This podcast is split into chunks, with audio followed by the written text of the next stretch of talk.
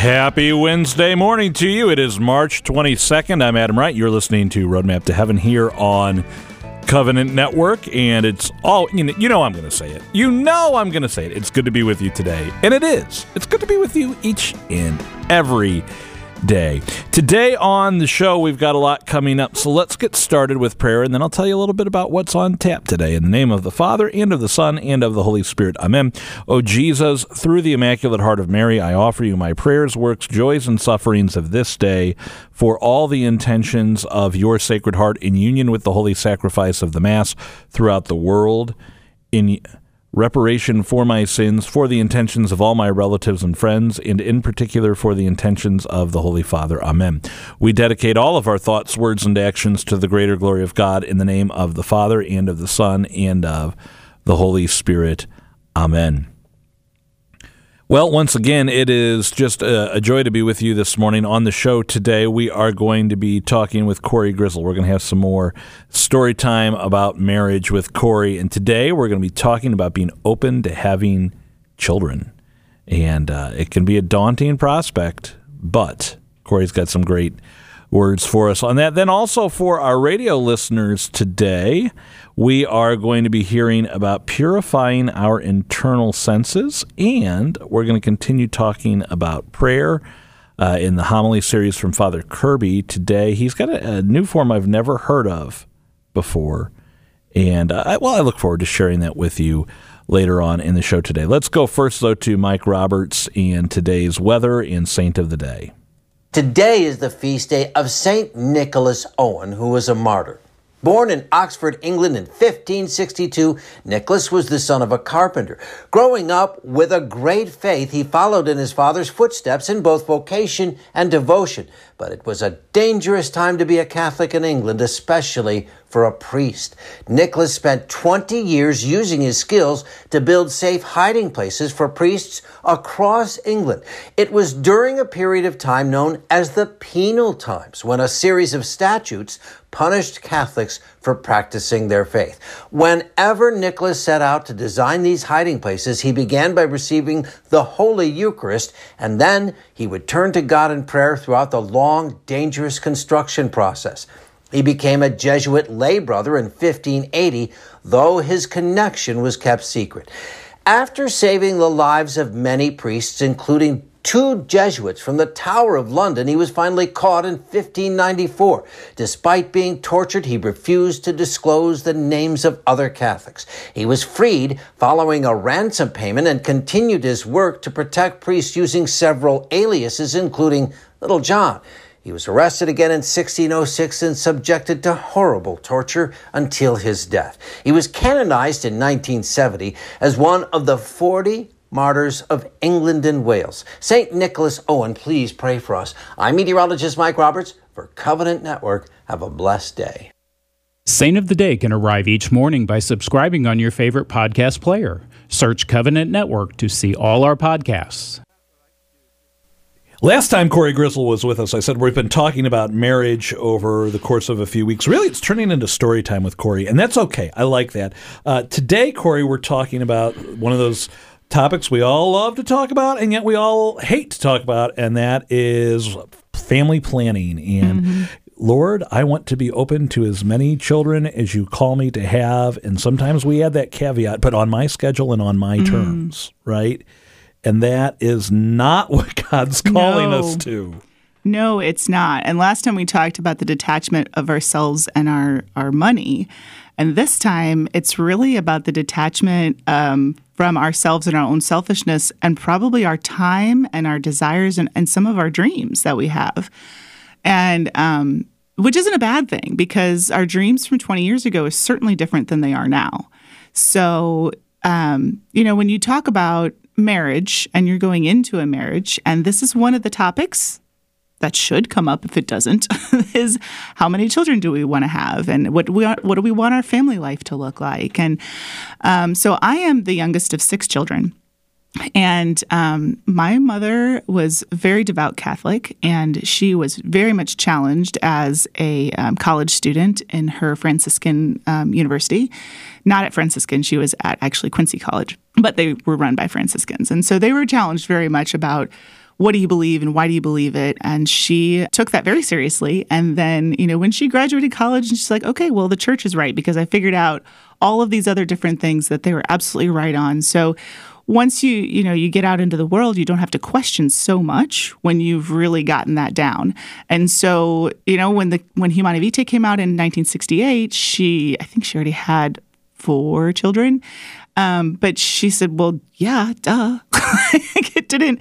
Of course, that that totally makes sense. Um, but their story is that they had five children and they had uh, two boys and three girls and they were they were done because everybody had a brother everybody had a sister we were all happy no problems.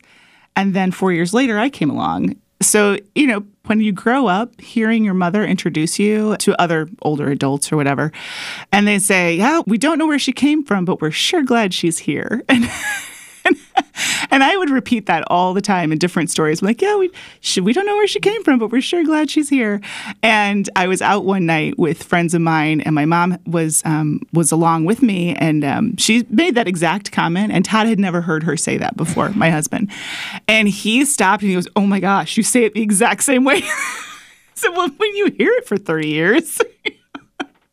so that stuck with me for so long that was really my mindset because if you don't know where I came from, but you're really glad, like, if you stopped at five, there was a lot in 1970s there were a lot of options to stop having children. And if they had decided that yeah that's what we wanted to do i wouldn't be here. Like i grew up with those thoughts all the time. So i thought i thought that it was arrogant to pick a number. And it was it was really very popular to say how many kids do you want? You know, I want two, I want three, I want a boy and a girl, I want two. And like, what? Who said? How? How do you? How do you choose that? Who says that? You know, and so it just it, it, rubbed me the wrong way for a very long time. So um, Todd and I dated in high school and college, and this was one of the things we agreed to disagree about. He was one of three, I was one of six. He's like, three's good. I said, oh, big family's good. That'd be fun. it's like, no, we want three. I'm like, mm, okay, mm, yeah, no. So was, we just agreed to disagree, right? And then we got engaged and we had a date six months later and we said, oh, we probably need to figure this out, right? So we went to our local Archdiocesan NFP class and just to see, you know, how it worked out. And it was it was chock full of scientific evidence. It was chock full of numbers, which was wonderful um, because that's that's what he believed in. Right? Was okay. The numbers make sense. This actually makes scientific sense. We can follow this. We can do this. This is fine. So we signed up for the class and we followed it, and um, and it was it was fine. It worked just just fine. And um, you know, we are a year in and we had our first baby. Um, or we had, you know, the announcement the first year after that. So but within those times, then you realize we're not in control.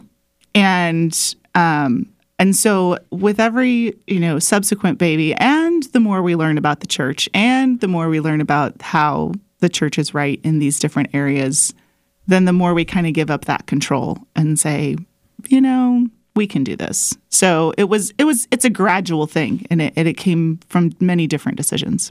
I love when I tell the story of our experience. You know that we we got married in August, and then nine months later, welcomed James mm-hmm. into the mm-hmm. world, and and, and absolutely, that was the plan, that was the hope, that was the intention. We loved it, and then you know he's turning about nine months, ten months, eleven months old, and we start getting that, you know, he's growing up and we miss holding the newborn baby. And just as God's timing worked out uh, with biology, it's well, it, it was time to be expecting number two to come along. And then there was the ectopic pregnancy, which was one of the mm-hmm. scariest things we went through. And then that fear of if Beth gets pregnant again, are we in for another just um, depressing scenario. I mean, uh, the biggest grief I think we've ever gone through in our marriage was losing a baby. Mm-hmm. And then that trust of, okay, God, but we're ready to try again if you're ready to try again. And I, I call the kid that came after that ectopic pregnancy the bringer of joy. Mm-hmm. And then with number uh, four on this earth, there were tears with the positive pregnancy test. And I can't say honestly that the first tears were tears of joy. Mm-hmm. There were tears of joy,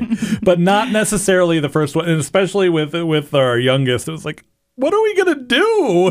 Where are we gonna put this kid in this house in this small little South City house? And and yet it's all worked out, you know, and, and people say, Are you ready for number six? And I say, Well, you know, I'm open to number 6 if God sends the minivan. Mm-hmm. Right, uh, right. Or, or sends the extra row, because we're out of room in the minivan. Right. And we're out of room in the house. And uh, it's- it's not undoable, but it's one of those things that's like, All right, Lord, if this is what you're calling us to, wow, you've upped the trust factor on this from, you know, kid number one, where it's like, well, yeah, this is what you do. You get married and you have a kid. Mm. Yeah, so it was a little bit more opposite for us. I think he wanted to definitely have some more money. He definitely wanted to have a little bit more um, stability, um, and so that's why we're like, okay, we're gonna we're gonna start this family. We're start get married, but we're just gonna wait for a while. We're gonna wait for a while, wait for a while, and so. Um, you know, he was okay. I, I was always pushing him, like, okay, now, okay, now, okay. you know, it's like, no. And so, you know, it wasn't really an exact moment planned, whatever. It just came, came within a year. Yeah, we were both scared. Yeah, we were, you know, didn't understand, um, you know, what kind of troubles were coming along our way. Um, second one came really fast. Um, third one was a little bit more planned, but still, they were every other year. We have 10, we have one in heaven. Um, so that makes 11. Um, and so, you know, but but after the third one, and then we really planned the fourth one because we had two girls and a boy, and we're like, okay, the next one's going to be a boy, right? we're totally in control, right? You figure that one out. Yeah. We have listeners that would love to know the secret. right. We had five girls in a row after our oldest boy. So um, yeah, it's it's been it's been lovely, but it is every day is a different type of decision. Every day, and um, the, the the closer you get to Christ, and the closer you really understand that He has your back in everything. That if you are just having some anxiety and some troubles and some, I don't know how this is going to happen. I don't know where we're going to get this from. I don't understand. You know, we we just bring it to Christ, and whether we can sit in our bedroom and cry about it and talk about it, or whether we can go to mass or go to the holy hour around the corner, just take it and say i don't know what to do god. I, I don't know how to handle this. I don't i don't get it. You know why would you do this to me and then realize years later that this is why you would do this to me because i am so much happier. I am so much more dependent upon god than upon anything that is created by this world without the best intentions. And that's given me so much peace. Indeed.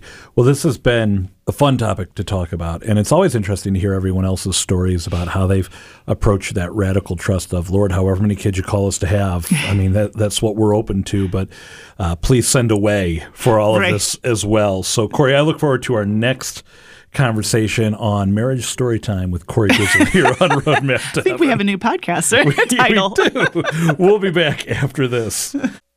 Prayer in a time of waiting. All powerful and, and ever living God, guard our churches, our homes, our schools, our hospitals, our factories, and all the places where we gather. Deliver us from harm and peril. Protect our land and the peoples from enemies within and without.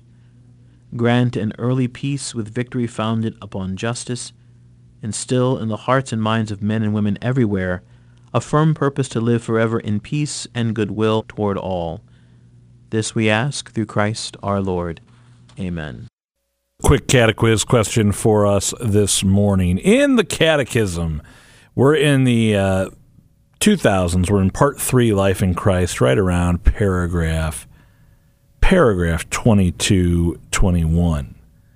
Um, who is responsible, first and foremost, for the education of children? Is it church? Is it the school? Is it the local community? Who is it? It's the parents. You know this. But it's a good reminder for us because sometimes we get on that autopilot mode and we say to ourselves, oh, well, you know, school's taking care of that. I don't, I don't need to worry about that. You know, and I love my kids' teachers. Don't get me wrong. I absolutely love my kids' teachers. They do a great job.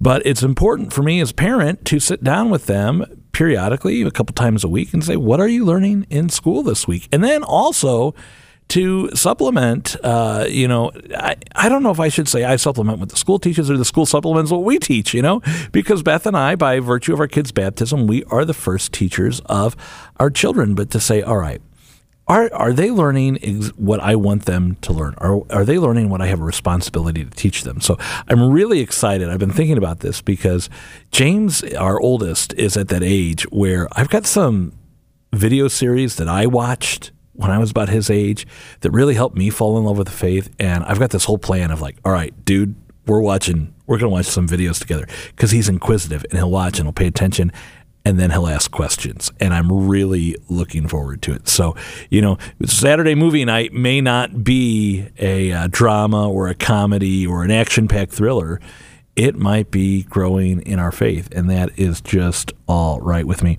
Let's get you one more check of the weather here this morning and then the daily dose of encouragement. You're listening to Roadmap to Heaven here on Covenant Network.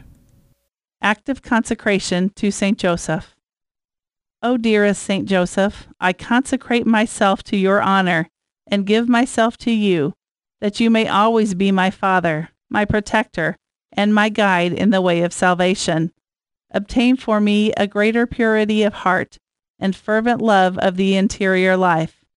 After your example, may I do all my actions for the greater glory of God, in union with the divine heart of Jesus and the immaculate heart of Mary. O blessed Saint Joseph, pray for me that I may share in the peace and joy of your holy death. Amen. As we've been going through the daily dose of encouragement this week, I can't help but think of some puppets from my childhood singing this song, Pass It On, Pass It On. And it was all about a gift that they passed from one person to the next person to the next person. How appropriate that is for this week that we're talking about passing on the greatest gift we could, our faith to our children. And here with another encouragement is Patty Schneier. Well, I'm talking about being bold and intentional. Monday was about being bold and intentional about the Eucharist. Yesterday, we talked about being bold and intentional about your time, specifically prayer time, modeling that for your children. Today, I'm going to encourage all parents to be very bold and intentional about teaching your children sexual purity. Why? Why? What does this have to do about passing on the faith? The stakes are so high. They are very high. This is where the culture wants to suck our children right out of the church, portraying the church as outdated or bigoted or hateful in regards to the dignity of the human person and the call to love chastely. I have to challenge parents on this because unfortunately, if we think that chastity is only for our teens, if we think that that's only for our teens, we are wrong. We are absolutely wrong. And if our young people can't see the beauty of the church's teachings, nor convinced of the truth for human flourishing and happiness, they are going to fall for sex outside of marriage, for cohabitating, for same sex lifestyle is just another equal form of love. And they're going to fall for that transgender ideology. There are so many ways that we have to be very bold and intentional. I recommend Theology of the Body, parents diving into this, getting the vocabulary yourself, teaching your children the importance and the beauty of the church's teachings regarding the human body. And by all means, in your own life, live chastely and model that for your children. A good friend who does chastity education once said to me, Adam, I know it's not a comfortable conversation to have with your children, but if you don't have it, someone else will, and you will have zero control of what your children are taught. So, Patty, while it is a challenging encouragement for us today, it's a necessary one, and thank you for bringing it. I feel like I shortchanged you this morning on our uh, catequiz, so I'm just going to throw you this way. I don't even know how to phrase this as a question, but if you go over to facebook.com slash roadmap radio, facebook.com slash roadmap radio, I am going to share something you don't get to see uh, every day, and that is, and it happened yesterday, in the Diocese of Jefferson City, which to all of our friends listening on KHJR St. Thomas, uh, we want to thank you for being with us this morning out in Jefferson City and everybody in the diocese. There's more than just KHJR St. Thomas. But the reason I mention it yesterday is part of the cathedral renovation for the first time ever in the history of the Cathedral of St. Joseph. They're going to have actual, honest to goodness bells evangelizing by tolling the hours, by tolling the Angelus, by tolling before Mass, by pealing. And th- those are different words like tolling, kind of a sad ding dong, you know. But pealing, when we think of on Easter, you come out of church and the bells are just singing, and it, it's almost as if they're dancing. They're so vibrant and and, and busy. Uh, it's so many great things. They had the blessing of bells yesterday with Bishop Shawn McKnight, and it's uh, quite something to see. It's something you don't see every day. So if you go to facebook.com slash roadmap radio, I just shared the video that uh, the post from the Diocese of Jefferson City there, and you can check that out. They actually have a video of the full, not just the highlight reel, but the full video. If you click on the post, you can get that. Why are these things important? Well, you know, everything we use for liturgical worship is important. I used to have to remind myself that even the, the purificators we use, their only job is to help keep things clean? No, actually, a little bit of question mark behind that. Even the purificators, what what in any other circumstance we might regard as a napkin, those are important. Why? Because they help keep the precious blood of our Lord from being dripped onto the floor. The the corporal, the, the square cloth that we put on the altar, you know, again, at the home, we might think of something like a corporal, like a placemat. But at the altar, they're to catch the particles when the priest is consecrating the Holy Eucharist, when the bread becomes our Lord, body, blood, soul, and divinity. You know, we believe that every last every last particle is our Lord. And the corporal's there to catch those particles. And so it's really just a great thing uh, to, to remember that all of these things we use for liturgical use are important, and that's why we bless them. You know, they're important, and so we bless them. Let's pray. In the name of the Father, and of the Son, and of the Holy Spirit. Amen. All glory be to the Father, and to the Son, and to the Holy Spirit, as it was in the beginning, is now, and ever shall be, world without end. Amen. Mary, Mother of the Church, pray for us. St. Joseph, terror of demons, pray for us. In the name of the Father, and of the Son, and of the Holy Spirit. Amen. By the way, if you have something at home that, uh, you know, maybe you've been thinking I should get this blessed, if you have a new rosary, you have a new devotional, um, like a, a, Sunday Missal or something like that. Mainly a rosary, a, a holy medal, a scapular. Uh, you should be enrolled in the scapular. If, if you're not, we go check out our podcast. We've got episodes on that. But ask Father to bless those devotional items. I'm sure he'd be happy to do so. For Covenant Network, I'm Adam Wright. You've been listening to Roadmap to Heaven. Don't forget to pray your rosary today.